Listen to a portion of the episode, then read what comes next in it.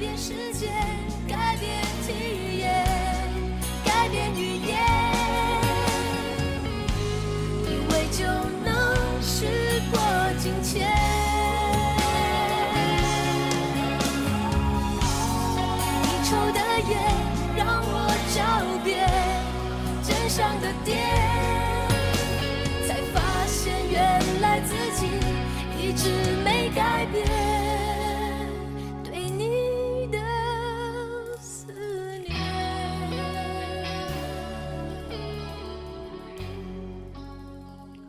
各位听众，大家好，欢迎来到深度旅行，我是肯德基。呃，我之前有一集在讨论他人嘛，那那集在发出去之后，我收到一些来自听众的评论啊，这评论蛮有意思的，就是我在那一集节目里面讲过一个关于弗洛伊德的草莓蛋糕的故事嘛，就是一个小孩在吃草莓蛋糕的时候，他其实不见得。只是想要吃草莓蛋糕，而是他想要让自己看起来是一个幸福的样子。好，我讲了这样一件事情，那就有听众回复说，他觉得这个并不太有说服力啊，就是不见得物品里面都是有投注跟他人有关的欲望在里面。一个人想要吃草莓蛋糕，他很有可能就只是他吃过，然后觉得很好吃。或者他举的另外一个例子就是，呃，玩游戏，我觉得这是一个不错的例子。你去玩游戏的时候，你总不是想要让自己看起来像是什么样子吧？一定是纯粹觉得很爽，你才要去玩那些游戏嘛，对不对？所以这些并不太能够用弗洛伊德的理论来解释。好，这个听众做了这样的一个评论，嗯、我觉得这个蛮有趣的。首先，我要说了，就是弗洛伊德的理论，这些精神分析学家哈，他们真的在做的事情其实是治疗啊。他们写书，然后想要谈论的对象，其实是他们那个年代有精神病的人。哈，那他只是用这些理论里面的例子去说明，呃，那些精神病它的起因可能是什么。那弗洛伊德当然用到很多关于性啊。关于妈妈啊 这些理论的要素，但是呃，相对来说比较正常的人，这些理论对这样子的人的解释力当然就会比较小一点。哦，所以就是说，既然弗洛伊德的理论的对象其实是那些病人的话，呃，我是觉得我们在看弗洛伊德理论的时候，大可不必把自己投全部投射进去了，就是他其实也不是在讲你啊。呃，这个只是用他的理论要素去铺陈出他的病因大概是怎样，嗯，但除此之外，我也想要帮弗洛伊德护航一下了，就是这个听众说，一个人之所以想要吃草莓蛋糕，可能就只是因为他觉得很好吃，而不是因为他在意他人的眼光，或是打游戏的时候，其实只是他纯粹觉得很好玩。这个反驳其实并没有真的打中弗洛伊德，因为弗洛伊德在讲的就是每一个主体他在做这些事情的时候，他其实都并不知道他正在想要什么东西。一个小女孩想要去吃草莓蛋糕的时候，她一定就只是纯粹觉得草莓蛋糕很好吃。每一个主体都会这样说，但是弗洛伊德要讲的就是不是他在潜意识里面，他不是这样想的。哦，这个可以多扯一点了。我们中文里面讲的潜意识，呃，在英文里面叫做 subconscious。弗洛伊德其实只有在最早期他要发展潜意识理论的时候，他曾经用过这个字。他后来直接把这个字丢掉，他后来改用的是无意识。所谓的无意识，在弗洛伊德的理论里面，就是它是一个不会进入意识的东西，你根本不会意识到它。所以，如果你今天要说哦，我的潜意识告诉我怎么样怎么样怎么样，在精神分析学里面是一句不合理的话，因为你根本不会知道你的无意识是什么。我们现在讲的潜意识，其实我觉得它应该比较接近那个一九六零年代开始的那个 New Age 运动，那时候开始有很多人呃走那种灵修啊。谈一些什么那种能量啊，感受这个世界的能量。所以像我们现在很多那个瑜伽，然后那种沉思，呃，这一类活动，大多数都来自于那个时期。那是在 New Age 运动里面，有一些人开始在讲。潜意识这个字用到 subconscious 这个字，那他们在用的时候，其实已经是他们的脉络已经变成一个人要去好好的灌输自己一些正面的潜意识，让自己正向一点。但在弗洛伊德的理论里面，无意识是不会进入意识的东西，无意识是精神分析学家才看得到的东西。好。当然，这时候就会有人说：“凭什么精神分析学家才看得到？凭什么一般人就看不到？”那这种事情就是这样嘛，这医生才会跟你说这个事情是怎样，然后你自己不太晓得嘛。啊，所以弗洛伊德理论其实要讲的就是这一些单纯的想要去做什么事，其实并不那么单纯。而且再多讲一句，当然，一个主体可以只是单纯觉得草莓蛋糕很好吃。但是如果这个主体每天都想吃草莓蛋糕呢？如果他随时随地都想吃草莓蛋糕呢？我们会不会说他有病，对不对？我们会不会说你对于草莓蛋糕的这个执着，是不是已经展现出来某种东西？怎么会这样呢？你怎么会这么想吃草莓蛋糕呢？所有的行为推到最极端的时候，它都会变成一个不那么日常的行为，它都会变成一个失常的行为啊。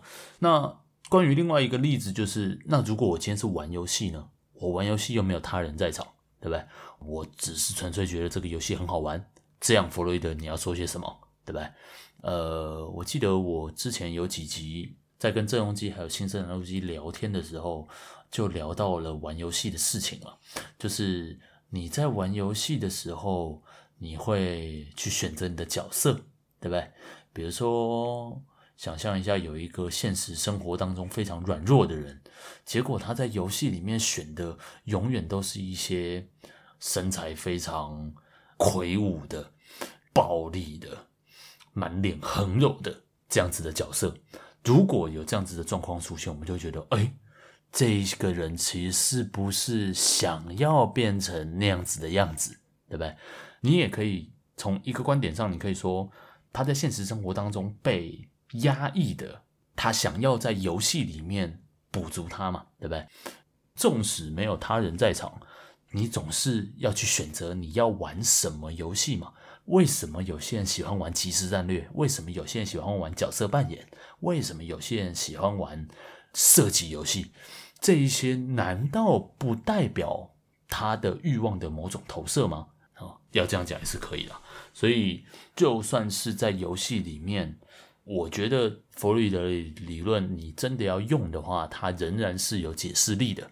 好，那我在想这些事情的时候，我就觉得，我不如来处理一下关于物这个东西，物品这个东西，就是刚刚前面讲的草莓蛋糕嘛，或是这个玩游戏嘛，这些其实都是呃，你如果在弗洛伊德的理论里面，这个叫做恋物啊，我们可以来谈一谈恋物这件事。所以。前面其实放了一个片头曲，是许美静的《你抽的烟》。哈，他其实就在讲一个关于恋物的事情。他的歌词其实主要就是在说，这个女主角就许美静本人呐、啊，她远离了这个男主角，她逃离了这个男主角。她的第一句歌词就是唱“天黑前，我逃离你身边”。哦，然后他就到了其他一个奇怪的地方去，到了一个很陌生的地方去。结果他在那里面，他在那个陌生的城市里面，他失眠，他睡不着。所以这个副歌就是唱说：改变时间，改变体验，改变语言。以为就能事过境迁，哦，他跑到了另外一个地方去，那个地方跟他原来住的地方是有时差的，所以时间被改变了，改变体验，因为他整个人就处在一个不一样的城市里面嘛，那个温度啊、湿度啊，整个城市的样貌啊，这些体验都已经被改变了，改变语言，他连他平常说的话。他都要变了，他可能到国外去了，对吧？他以为就能事过境迁，就是他能够不再想这个男主角了。结果他后来怎么样？他唱什么？你抽的烟让我找遍镇上的店，才发现原来自己一直没改变对你的思念。哦，他改变了这么多东西，结果他发现想要抽烟的时候，他一直在找某一款香烟，然后那一款香烟是那一个男主角在抽的。哦，这个就是最典型的 fetishism 恋物啊。之前不是放过那个黄莺莺那个哭砂吗？哭砂的状况是。呃，黄莺莺手中的沙子会可以比喻那个男主角。那许美静的这个状况是，那个男主角的形象投射在那包香烟里面。许美静想要抽烟的时候，她其实不是想要抽烟，她其实在想那个男主角。这就是最典型的恋物。呃，恋物这个东西，其实可以从几个方面来说啊。像我大概知道的，至少就有两大派的诠释角度。一个呢是社会学式的，就是马克思讲的最知名的概念之一，叫做商品拜物教。哦，另外一个就是弗洛伊德讲的恋物，这两个是同一个字哦，它都是 fetishism。然后马克思讲的拜物教，这个应该每一个社会系学生。都背得滚瓜烂熟吧？马克思在《资本论》里面提到商品拜物教，他其实就是要说，呃，人跟人的关系本来是一个呃直接的这个互动的关系，但在资本主义的社会里面，人跟人的关系被转成了物跟物的交换关系。你每一个生产出来的东西，你不是为了拿来给自己用。而是为了拿来交换给别人，好，让别人用它。你在生产的都不是你自己的需求，而是别人的需求。每一个产品都被以商品的形态生产出来，这个叫做商品拜物教。这个是呃马克思讲的部分。好，那弗洛伊德讲的恋物又是怎样？弗洛伊德讲的恋物就比较好笑一点，他在说的其实就是。在一个小男孩他生出来的时候呢，跟小男孩关系最近的当然是妈妈嘛。妈妈要哺乳啊，要养育他。你知道，弗洛伊德当然是来自一个两性极度不平权的远古时期嘛，对不对？那个时候的男性当然就在外工作嘛，在外应酬嘛，女性呢就在家养孩子嘛。所以在那个时候，弗洛伊德就说。跟小男孩关系比较好的，你看弗洛伊德就没有讲小女孩，这会被女性主义者骂死。就是这个精神分析的理论完全不能用来解释女性的状况。哈，弗洛伊德要讲的就是一个小男孩，他因为生出来都是跟妈妈混在一起，所以他对于妈妈会有某种依恋啊。但是在一个偶然的状况下，这个小男孩，因为他是小男孩嘛，他有阳具嘛。他在一个偶然的状况下发现，他妈妈居然没有阳具，他妈妈原来跟他不一样，他吓死了，他会觉得妈妈的阳具是不是被拿走了？好，被谁拿走了？不晓得。好，小男孩会同时一方面觉得妈妈的阳具可能已经被拿走了，他会为妈妈感到恐惧；一方面他会觉得会不会我的阳具总有一天也要被拿走？这个叫做阉割焦虑啊。哦，所以 弗洛伊德就说，小孩子常常会有一种恋物的倾向，就是恋物，他就是，呃，他会爱上某个东西，他对于那个东西产生一种依赖。那个依赖是什么呢？那个依赖源自于哪里呢？那个依赖就是他想要把这一个物品替代成他妈妈被阉割掉的那个阳具。这现在看起来真的很猎奇啊！就是呃，弗洛伊德是用这个方式去解释恋物这件事情。就恋物其实是要缓解小孩本身的阉割焦虑。这样，这个当然讲起来很好笑啊，但是其实这些恋物在小孩子身上还真的就是存在的。像比如说，不是有那个。安全毛毯嘛，小孩子不是会有那个 security blanket，就是你会有一条毯子。我真的就有这个东西，而且我到我好像到国中还是高中啊，反正我有印象，我到很大才把那一条毛毯丢掉。那条毛毯，我小时候我一定要抱着它才能睡觉。啊。你如果用弗洛伊德的角度来看，它就在呃缓解我的阉割焦虑，你知道？那条毛毯是一条非常普通的毛巾，但是我觉得它就是它有一个非常舒服的质地。摸起来非常的柔顺，这样，然后那个毛毯，你看用了十几年，到最后已经根本不能用，它已经很多地方都已经在脱线、在破了。但是我就是要那个东西，我不要别条，再买一条我也不要，我就是要那个，这就是典型的恋物啊，这个是一个状况。另外是我也听过一个故事啊，就是我是看谁讲的，反正他就在说有一个朋友，这个朋友呢跟。他的老婆感情非常好，但是这个妻子有一天就，他算是生病过世了，然后是算是很突然的就走了。他们就觉得完了，他跟他老婆感情这么好，这个朋友一定觉得要崩溃了。这样，结果他们去拜访他的时候呢，这个朋友居然可以侃侃而谈关于他太太的病情。然后关于他太太最后怎么离开这些事情，他都可以非常坦然的去说这件事情。然后他们当然就觉得很奇怪啊，就是这个人是疯了吗？他跟他太太的感情难道是假的吗？类似这样。然 后后来他们才发现，原来每一次在这个朋友要说明他太太的病情的时候，他其实他们家养了一只小小的小老鼠。仓鼠那种，他每一次在说着他家太太的病情的时候，他手里总是在抚摸着那只仓鼠。好，其实他太太的形象已经完全投射到这只仓鼠身上，他用这个仓鼠来假装他太太还活着。为什么他会这样说呢？因为后来这只仓鼠也过世了。这只仓鼠死掉的时候，他的这个朋友彻底崩溃。好。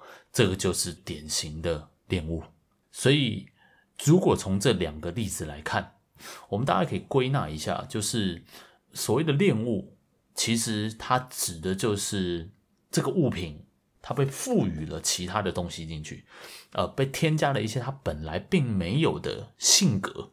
不管是马克思讲的恋物，跟弗洛伊德讲的恋物都一样，马克思讲的是本来仅仅只是一个产品的东西，它现在。被赋予了商品的性格，弗洛伊德讲的是本来仅仅只是一个一般的东西，但是它被赋予了阳具的特征，这些都是他们本来没有的性格。简单来说，恋物大概就是这样。但是从我们现在这个时代来看，我觉得当代的恋物已经某种程度上它已经越来越广泛了。我们现在是一个生产过剩的时代嘛。而恋物这件事情，已经从弗洛伊德强调的那种阉割焦虑，或是马克思讲的那种商品败物这种很特定的状况里面，已经跟这个状况不太一样了。我们现在的恋物，我觉得基本上是变成某种程度上的依附吧，就是你需要借由一些东西来证明你自己，确证自己的存在，变成说。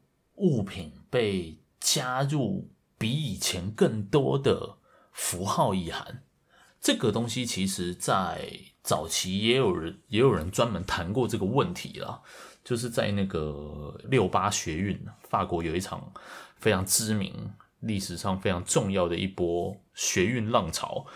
呃，在六八学运的那段期间呢，有一些法国的艺术家，然后思想家。就是有很多关于资本主义社会的批判啊，或者是什么之类的的理论开始冒出来。那有一本书很有名，叫做《景观社会》啊，他是一个法国人写的，那个法国人叫 Gilles Debord 吧，我猜应该蛮多人听过这个字。景观社会，它的景观指的是那个英文里面那个 spectacle，呃，spectacle 是。我们会说一个东西是一个景观之外，spectacle 其实是一个光学字眼啊，就是你的光透过一个透镜，然后聚焦在某一个点上面，呃，你可以 focus 到到一个东西上面，这一整段过程其实叫做 spectacle。然后《景观社会》这本书里面，它其实就是在仿照马克思的笔法然后讲一个更成熟发达的资本主义，呃，他们面对的状况是什么？我刚刚前面讲过嘛，在马克思的拜物教里面，商品跟商品的关系取代了人跟人的关系，但是在景观社会里面说的是视觉的东西，纯粹视觉的东西取代了商品。它其实最主要要批评的就是广告啦，就是广告这些东西，呃，这个制造商、商人运用广告来生产欲望。对不对？我们现在看到的广告都是这样嘛？呃，你一定要有的什么东西，有了这个东西，你就可以怎么样？哈，每一个广告都在灌输这一种讯息给你，就是这个是你需要的。你的需要已经不是你自己说了算了，是商人说了算，是那些制造商说了算。他告诉你说你需要什么。然后你就觉得哦，大概是这样，我大概真的需要所有的广告跟宣传，它就是一个景观。哦，这个景观它已经跳脱了商品的性质，就是在马克思讲的那个物跟物的关系里面，至少还有物在那里，还有一个实际的东西在那里。但在景观里面，所有的东西已经视觉化了。那个物品本身已经不只是商品那么简单了，它被添加越来越多奇怪的东西在里面。呃，黄春明有一篇小说叫做《苹果的滋味》，诶，是谁导的？早期有一部电影叫《儿子的大玩偶》嘛，《儿子大玩偶》就是它里面有大概三个故事吧。然后三个故事都是黄春明写的小说啊，其中一篇就是《苹果的滋味》。故事就是在讲有一个呃台湾人，然后他走在路上被美军的军官开车撞到，这样，然后送进医院里面。然后呃，美国的这个军官呢就要息事宁人嘛，就给了他很多这个说什么要送他小孩到国外读书啊。给他多少钱呐、嘿，然后他在医医院里面其实送到受到很好的对待啊。然后为什么叫苹果的滋味呢？就是他在病房里面的时候，呃，美国人送了几颗苹果给他们，这很有趣哦。就是在最后的时候，他们全家人都挤在那个病房里面，然后甚至这个。男主角的同事，他在工地工作，那一些工地的人都来探望他，说：“哦，干，你运气很好诶，被这个美国军官的车子撞到哦，你这个哦，这个接下来你那个钱哦，几辈子吃不完，怎么挖沟的这样？他其实脚断掉嘛，很悲哀嘛。”结果反而这样有点算什么因祸得福吧，因为他全家的生活将因此而得得到改善。这样，然后那个美国人送了几颗苹果给他们，那个主角就在那边叫他儿子说：“哎，来来来，大家都去吃，大家都拿一个来吃。”这样，然后大家就拿着那个苹果说：“啊，这是要按哪吃啊？这要怎么吃啊？”然后就说：“哎呀，你怎么这这个也不懂？这个直接像电视里面一样啊，这样直接啃啊，他就直接开始吃这样啊。他们全家人全部都没有吃过苹果，然后他开始咬，然后就觉得黄春明的形容是一开始吃的时候其实并不觉得有多好吃，就是觉得这个跟想象的味道不太一样啊，这什么酸酸的、涩涩的这样，然后。”这个爸爸又跟他儿子、跟他全家人讲说：“吼、你们都不懂，这个一颗苹果可以卖，可以换四斤米啊！”哎哎，听到这边，每一个人这样吃着苹果说：“啊，这可以换四斤米。”然后哇，很开心的就吃起来。你看，我上一集讲过，这个尼采在批评。人去把他真实的感觉跟感受给全部丢掉嘛，去接受这个社会的概念嘛。那在苹果的滋味里面也是啊，这些小孩一开始在吃苹果的时候，他其实并不觉得好吃，他觉得酸酸的，他觉得涩涩的。但是他只要一想到哦，这一颗苹果可以换四斤米，他们吃起来就很爽，就啊，真好吃。他在吃的根本不是苹果真正的滋味，苹果的滋味并不在那里。在别的地方，在身份地位上面，苹果是美国人才有的东西啊、哦，这个就是物被添加了一些符号的意涵呢、像我个人就觉得那个松露啊，我觉得松露是一个超难吃的东西，我不会到不能吃啊，但是我觉得松露有一个很明显的汗臭味，我每次吃松露我都很不舒服。我想说，哇，这些这个有钱人整天都在吃这么难吃的东西哦。我我这个状况就好在还没有被这个。还没有像这个苹果滋味里面的这一家人一样，哇，这个松露很贵很贵啊，一定好吃，一定好吃，再怎么难吃我都吃下去。哎，提醒各位不要有这个情节出现了哦，注重自己真实的感觉。对，所以这个是一部分。那我我还想到另外一个例子，就是在现在这个社会里面，在这个发展生产过剩的时代里面，恋物已经不是呃喜欢一个物品这么单纯，它可以是很广泛的，可以到延伸到某种身份地位上面去了。现在不是很多人那种 Instagram 上面会有一些。你如果去打那个 hashtag，打一个什么 lifestyle，打一个什么，还有什么 no pain no gain，打这种很鸟的标语进去，你大概可以找到一些照片啊，那些照片可能就是一个人站在一台名车前面，好，站在一个饭店前面，他在那边外拍，嘿，哎，他站在那边，那个东西到底是不是他的，你都不知道，对不对？但只是他站在旁边，他站在那里，就好像他有一个形象，给你一种他拥有这个东西的感觉。好，这个就是我前面讲那个景观社会在讲的，其实就是这个东西。你完全用一种视觉的方式去定义一个事物。好，现在的猎物已经不是单纯的一个物那么简单，它是一个全套放在一起的某种象征。比如说。你要站在一台名车前面，你总不能这个穿得很邋遢吧，对不对？你要么穿个西装啊，西装要什么阿玛尼的啊，要好一点的啊。你就算穿得再怎么休闲，你脚上的球鞋仍然是那个什么七八千块一双的啊，这种很有型的啊。这个是一个全套的东西。如果你只是穿得很邋遢，站在一台名车前面，大家会觉得你这个这个台车大概不是你的吧？对不对？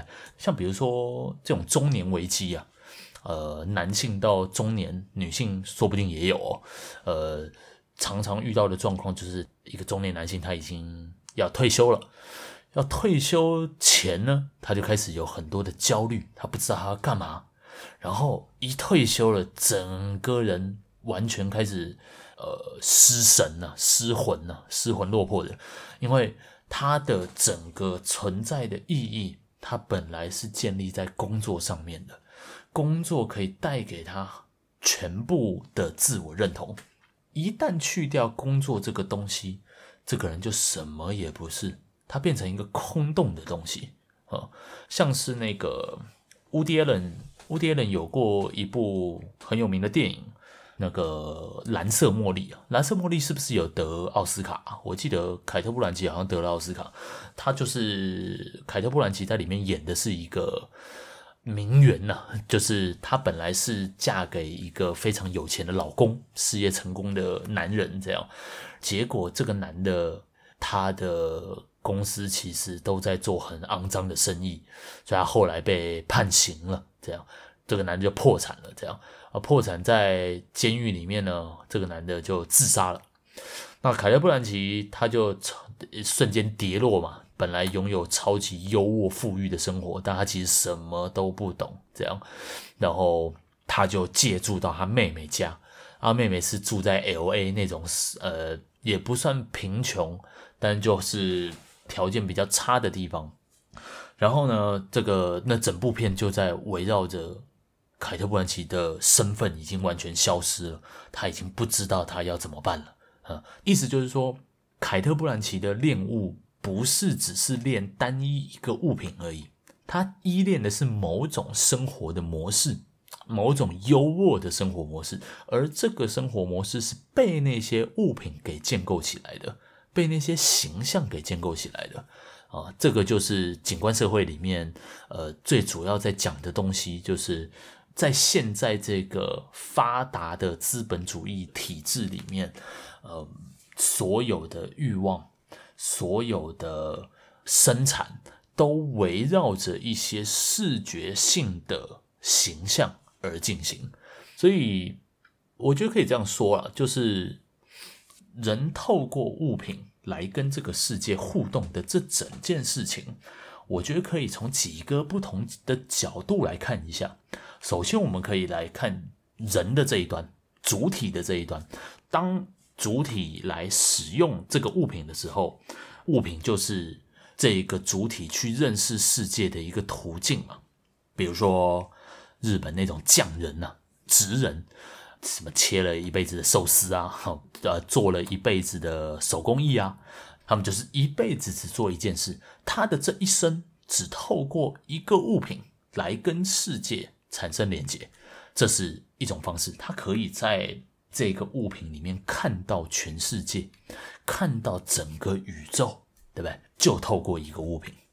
另外一方面，当然，这个人也透过购买这些物品、使用这些物品来证明他自己的身份，就像凯特·布兰奇一样，就像我前面说的网红。或是这个 Instagram 上面的那一些照片，呃，你站在一台名车前面，呃，你新买了一只手表，你要把它拍下来，嘿，那可能都不是你的了。总之，你就有拥有一个形象嘛，仿佛你拥有这些东西，你用这些东西来代表你的身份。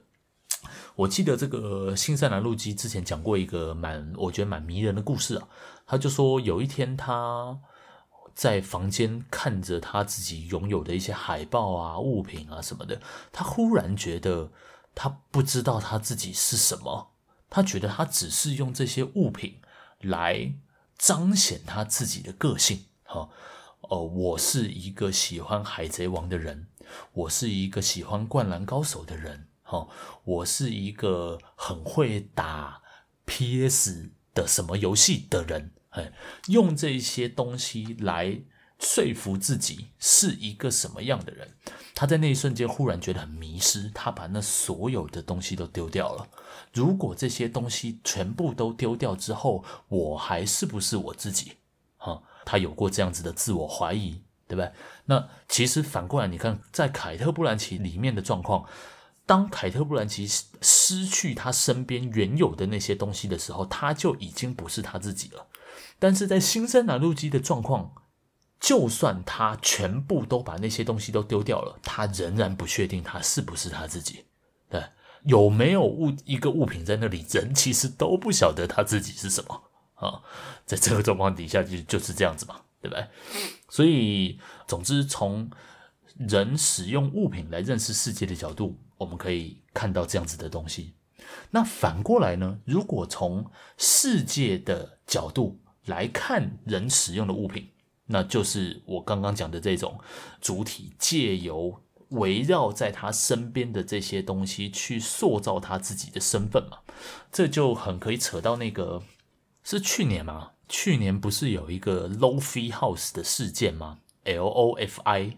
然后 House 这样，就是他们是一个团队，然后他们是声称是 那个字叫什么风格师吗？就是风格就是就是我刚刚讲那个 lifestyle 嘛，就是他们用一些简单的装潢，用一些简单的物品，教你怎么用很便宜的方式布置你的家，让你的家看起来。有某种 style，有某种风格，嘿，然后在网络上拍了很多影片讲这件事情，结果后来被爆出来，因为他们一开始只是用一些简单的方式去装修嘛，然后去布置嘛，那在网络上影片就很多人看嘛，然后他们会用一些简单的那种手手工画，就是画一些简单的线条、抽象画什么的，把那些画画下来。然后挂在墙壁上面，哎，这这整个房间看起来就，呃，层次就不同于以往这样。结果后来发现，他们画的那些画其实都是从 Pinterest 上面抄下来的，他就直接仿照把它画下来，然后挂在自己的墙壁上，然后甚至后来把它拿来卖，哎，当时。这个事情引起轩然大波，然后他们的处理很烂，说什么哦，我们这个早就知道是怎样怎样怎样，这个应该是没有处罚还是什么挖沟的，对，反正处理得很糟了。我记得那个台通好像也骂过这件事，那时候台通应该才刚开始吧，这件事爆发的时候，那时候就是很多人都在讨论这样，这个 Lo-Fi House 的这个事件，其实就是最典型的，你用。围绕在你身边的物品去塑造你的身份，去让你看起来有什么样子。对，呃，我在上一集讲过关于像什么跟是什么的事情嘛。那个 那个脑性麻痹患者看起来像脑性麻痹患者的人，跟是脑性麻痹患者的人看起来是同一个东西，对不对？其实我觉得可以这样讲啊。当代这些借由视觉形象、借由欲望的生产所生产出来的这些物品，它基本上就是让所有的像什么变成是什么。好，比如说所有的那种用低成本做出那种高品质设计的那种呃单位啊，比如说像我觉得 IKEA 应该也是吧，IKEA 的东西其实很多其实还蛮好用的啊，但是。它就是最典型的，它就是有一种设计感，然后它不断的在推陈出新，嘿，但是其实 E K I 的东西都并不是很贵，然后你真的要说起来的话，通常如果单价不是太高的，通常也大概不是很耐用，但它就有某种形象。你看，你去逛 IKEA 的时候，你可以看到一堆的房间，对不对？一堆的厨房，一堆的客厅，它就在灌输某种形象给你，某种 spectacle 给你，某种景观给你。我最喜欢去那个 IKEA 看那个在 IKEA 里面逛街的人。嘿，你如果去 IKEA 逛的时候，去 IKEA 吃个饭啊什么的，你就看一看在那边逛街的人，他们在。每一个物品上面都在投射自己对于未来的想象。那个《恋夏五百日》里面，Summer 跟那个男生，我忘记那个男男主角叫什么名字了。反正 Summer 跟他就一起去逛 IKEA 嘛，然后躺在一张床上啊，共同想象这个未来长什么样子啊，对不对？显然这些物品都在给他一些景观，给他们一些景观，哎。IKEA 是这样嘛？那虚拟的 Photoshop 啊，这些东西也全部都是景观，用这些景观来营造出形象，对不对？所以你看，物品横亘在人跟世界的中间，它变成了一个大型的屏幕，人透过这个屏幕去认识这个世界，世界或者说社会。透过这个屏幕去观看每一个使用这个物品的主体，哈，你从两端看起来都是这样。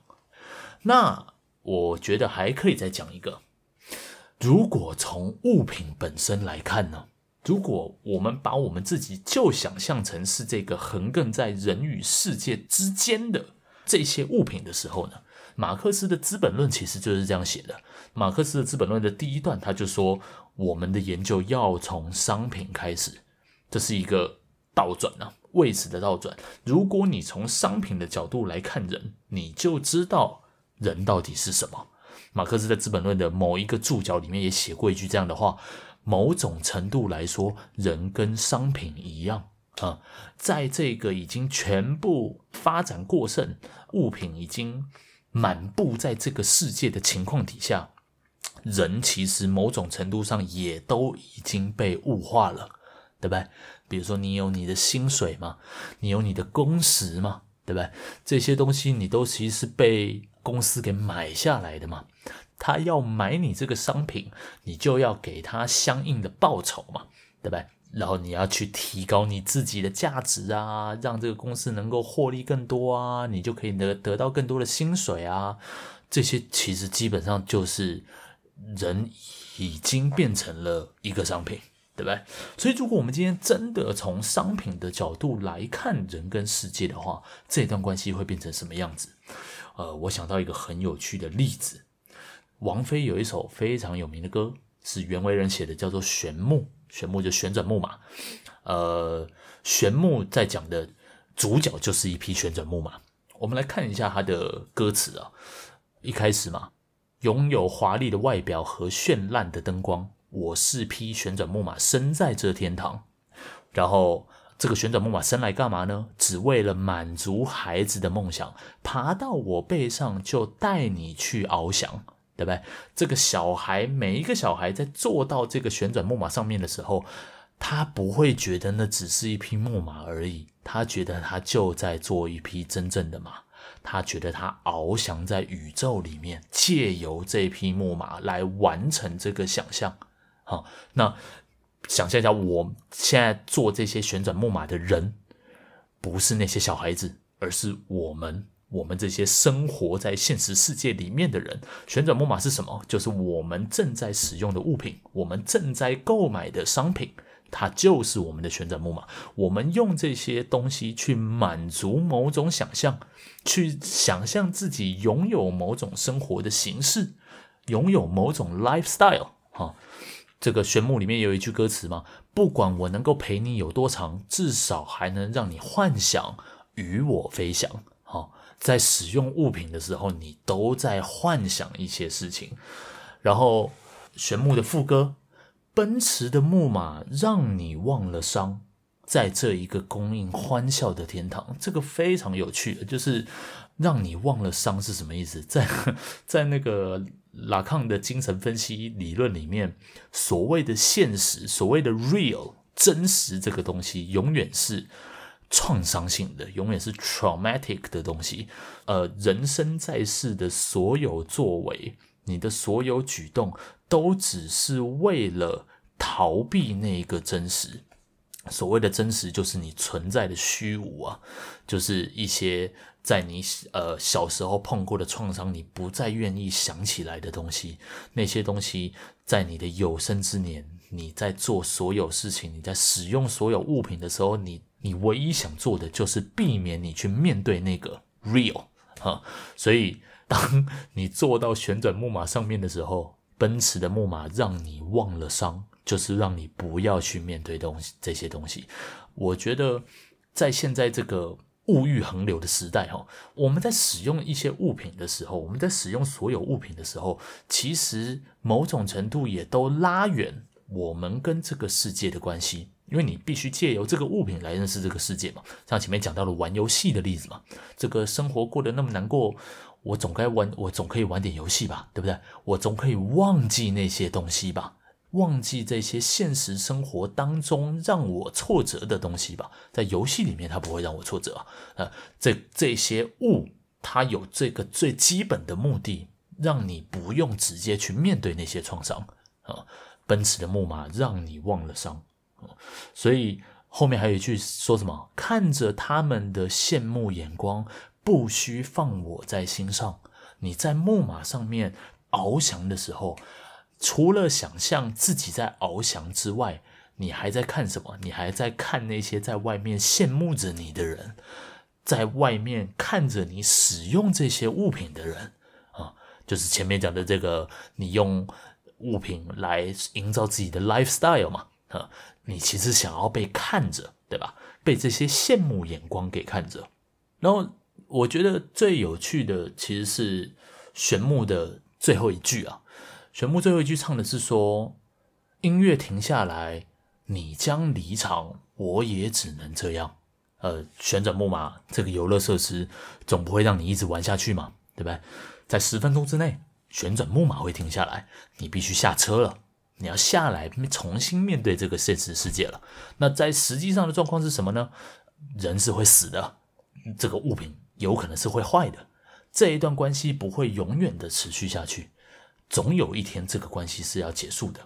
但是我觉得更可以讲的就是王菲唱的时候，她强强调的是音乐停下来，你将离场。为什么所有的旋转木马都是有音乐的？对不对？音乐其实推动了你的想象。你你们有看过那种有一些那种便利商店前面会摆那种非常悲哀的那种游乐设施，一个小小的摩天轮，那摩天轮大概只有呃一百五十公分高吧，一个小小的座椅，或是一只小小的，要么是玩具车，要么是动物还是什么的，反正小孩子可以坐在里面，一次十块钱。然后大概三分钟，骆以军很喜欢在那个文章里面提到这件事啊。我记得之前就看过一篇，就是他带他的儿子路过那个东西，他儿子说他想要玩，骆以军就投钱给他玩。然后后来那一阵子，就是他们在这个城市里面遍寻这样子的东西，他就要带他儿子去玩那个。他就在想说，他儿子坐在上面的时候，他在想些什么呢？对不对？我们想象一下，如果今天一个旋转木马它没有音乐的时候，它看起来像什么样子呢？这个还美吗？呃，小孩子坐在这个没有音乐的旋转木马上面，他还快乐得起来吗？人在使用物品的时候，必须透过一些别的媒介去促进这个想象，这个想象才能够成立。所以，如果从玄木的这个歌词里面来看，小孩在旋转木马上面必须透过某些音乐来完成他的想象，来推动他的想象的话，我觉得我们应该好好反过来想一想，在这个生产过剩的时代里面，在这个物欲横流的时代里面，那个音乐是什么？是什么东西推动了我们在使用这些物品的时候进行的想象？如果我们找到这个东西，那可以再多问一句：我们该怎么样才能把这个音乐停下来？一旦我们能够把这个音乐停下来，呃，我们在使用物品的这一件事情，会不会相对变得单纯一点呢？这是我能够想到的问题。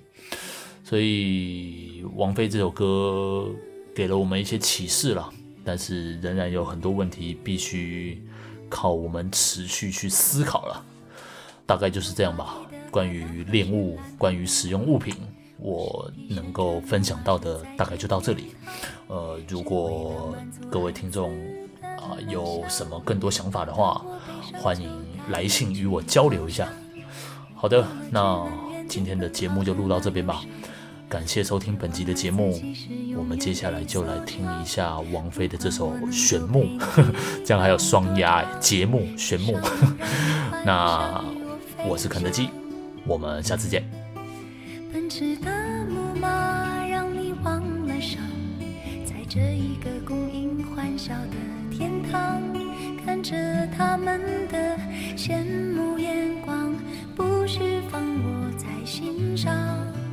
旋转的木马没有翅膀但却能够带着你到处飞翔。音乐停下来